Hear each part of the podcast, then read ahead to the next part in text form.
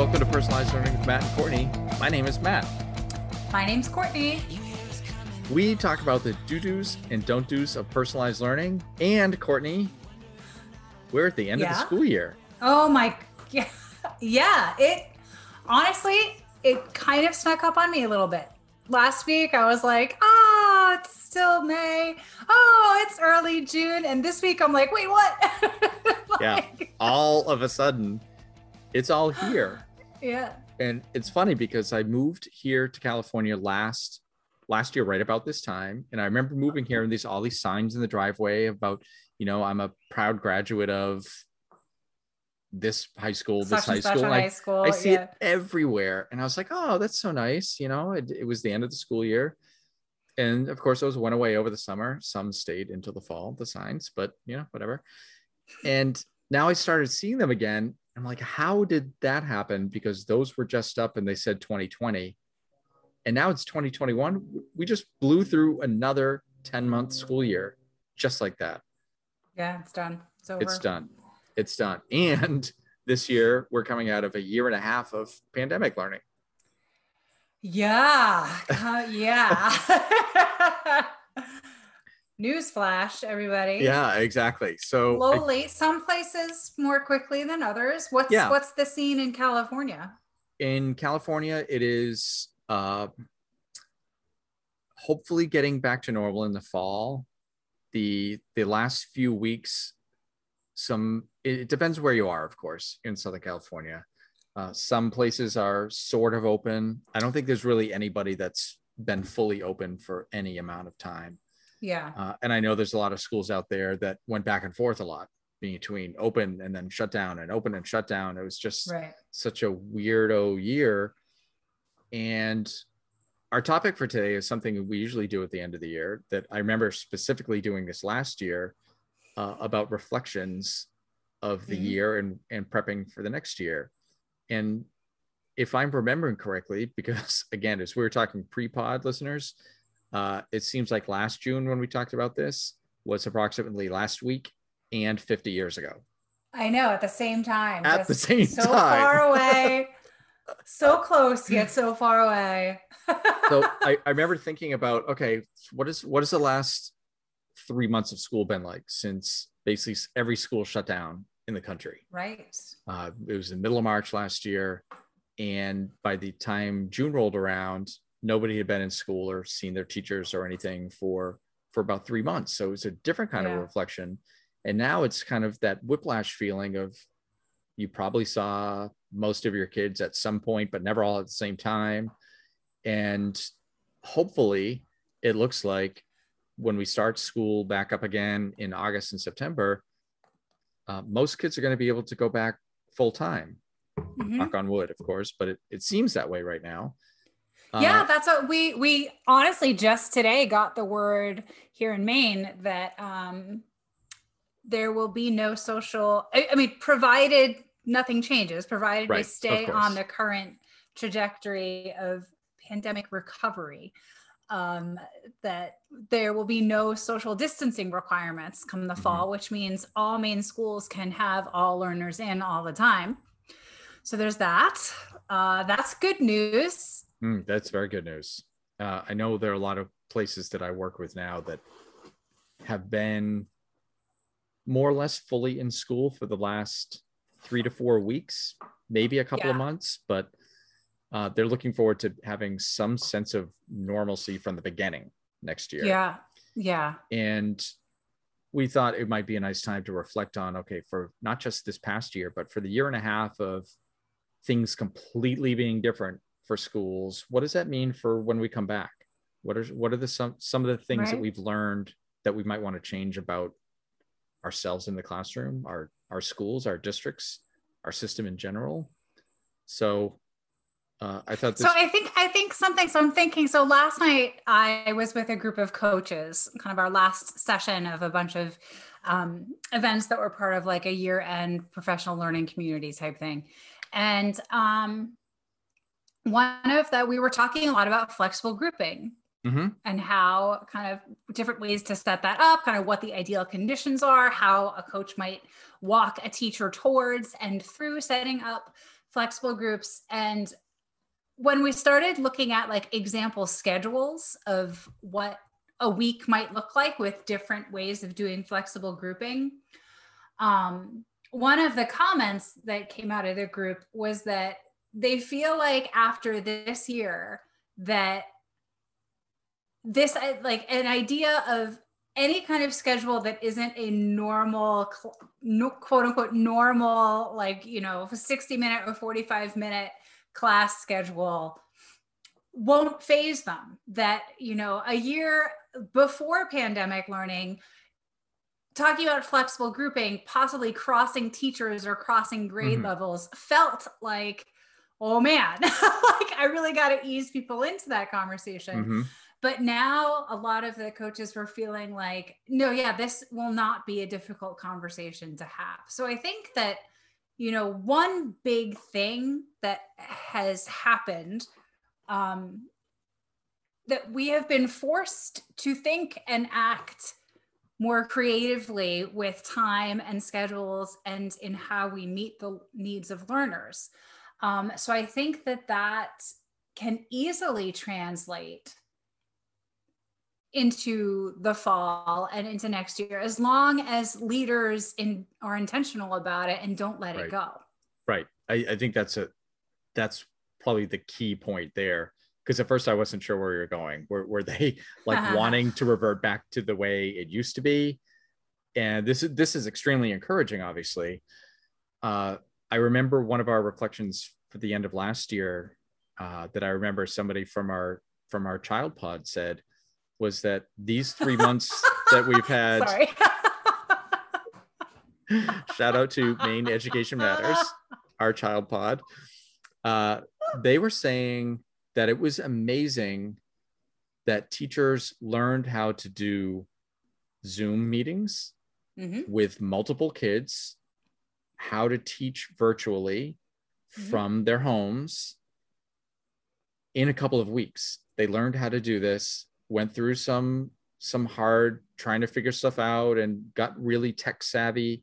Even the people who would barely know how to turn their computer on were now teaching virtually from home right. with their kids and obviously some of that is extended this year with with a lot more even now that we've had a full school year of of weirdness uh, i think that shows the resiliency of teachers and if they are forced to do something that is not their fault right nobody wanted the pandemic to happen obviously that's probably the dumbest thing i've ever said this morning and I think I think teachers can do anything if they really want to. So as you just said about flexible grouping, it's not going to faze them.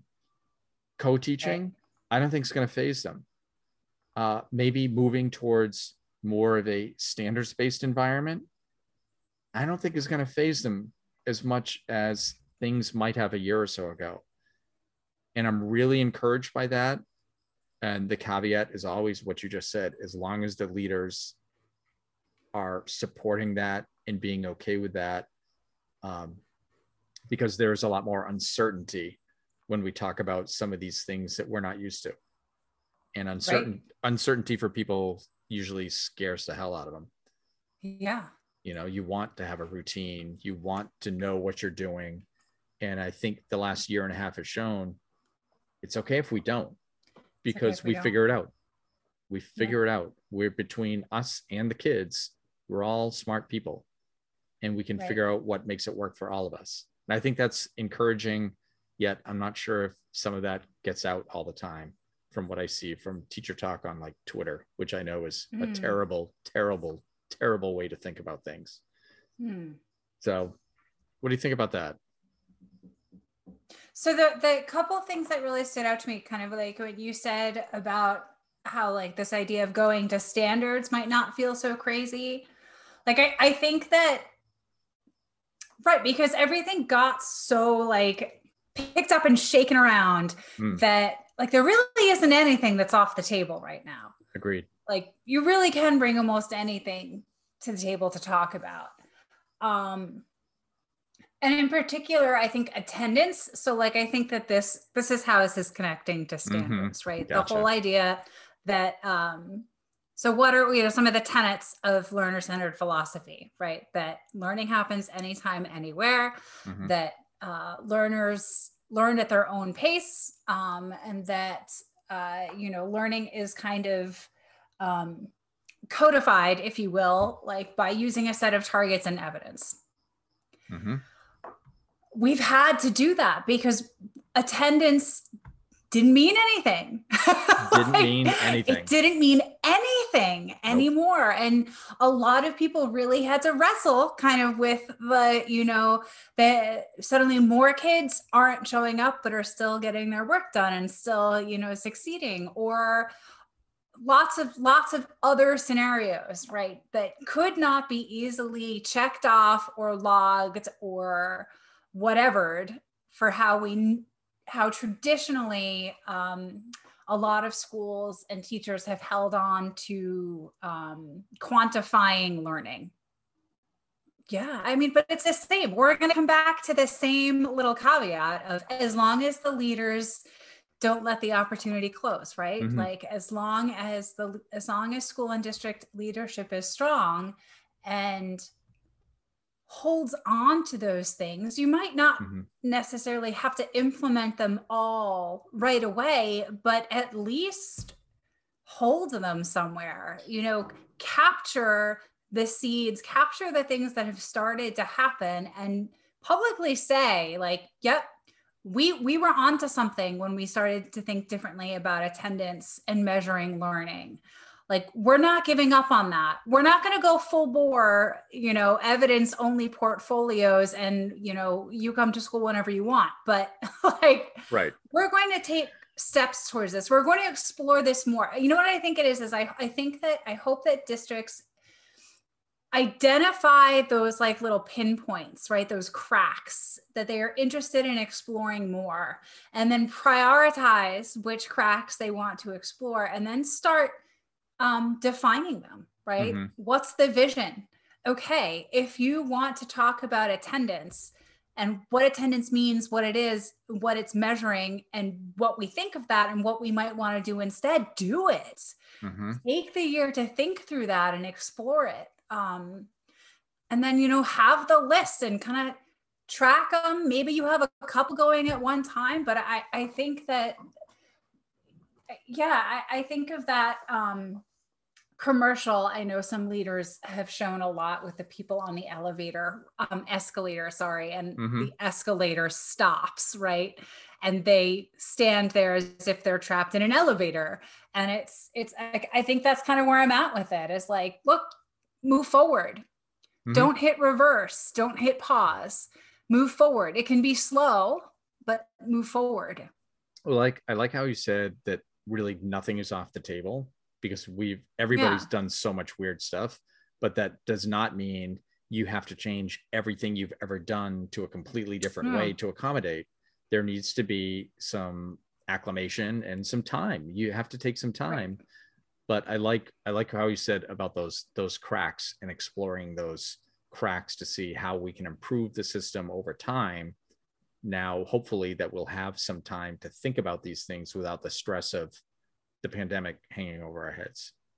So I right. think I think that's a great way to think about the future of what we're doing in all of these schools and districts. Yeah. I think that's a great way to uh, to hold for right there. Okay all right Thoughtful. Yeah. Do you have a story to tell? Oh, I do.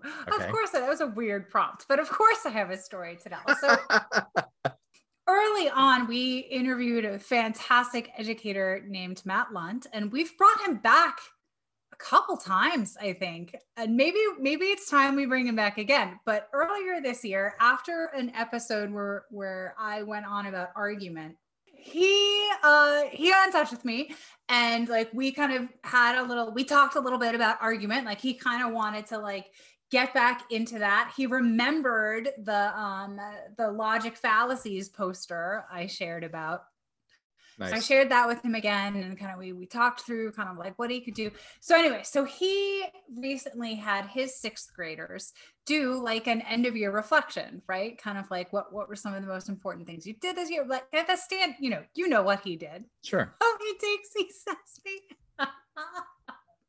he sends me a quote from one of his one of his learners said that um, the most valuable thing he learned this year was all of that logic fallacy stuff.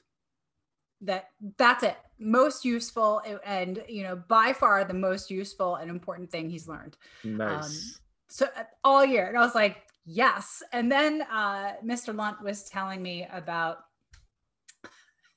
having also caught this young person in um like in a side chat in one of their classes i don't know i don't know the format of how it was happening but caught in like a typed side chat him saying to one of his buddies dude don't straw man and i was like oh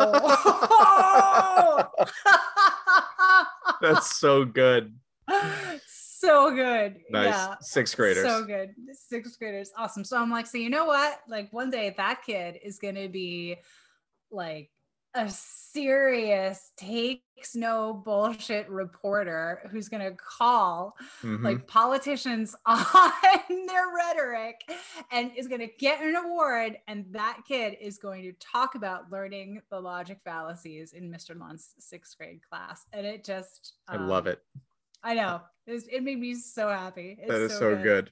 good. I think that's a great place to stop for today and for this school year. Don't straw man. That don't straw man. yeah, we've got a title, obviously. Uh, I think I think we're Courtney and I are going to take uh, most of the summer off, yeah. like from weekly parts, but we'll still we'll still be putting out some episodes uh, here and there. Yeah, we'll uh, do something. But we'll probably be back full time with our weekly pod somewhere around late August or so. So we'll we still yeah, have some typically we do it. Yeah, we still have some things in the can, so we'll still be out there and we'll get together once in a while and uh, and uh, do some of these pods. Uh, if there's anything you want us to talk to about over the summer, let us know. Uh, but otherwise, uh, we will talk to you again in about oh my god, it's only like eight or nine weeks. before we come back. Yeah. Have a great summer, when everybody. You say it that way. I know. What happened to the, like the three months of summer that I was promised when I was like eight years old? Never had it. You didn't even get it then. No, it just the days seemed longer because I was like eight. Yeah. you know, now the days fly now that I'm not eight. Not eight. I know. All right, everybody. Uh, have a great summer, and we'll talk to you in August.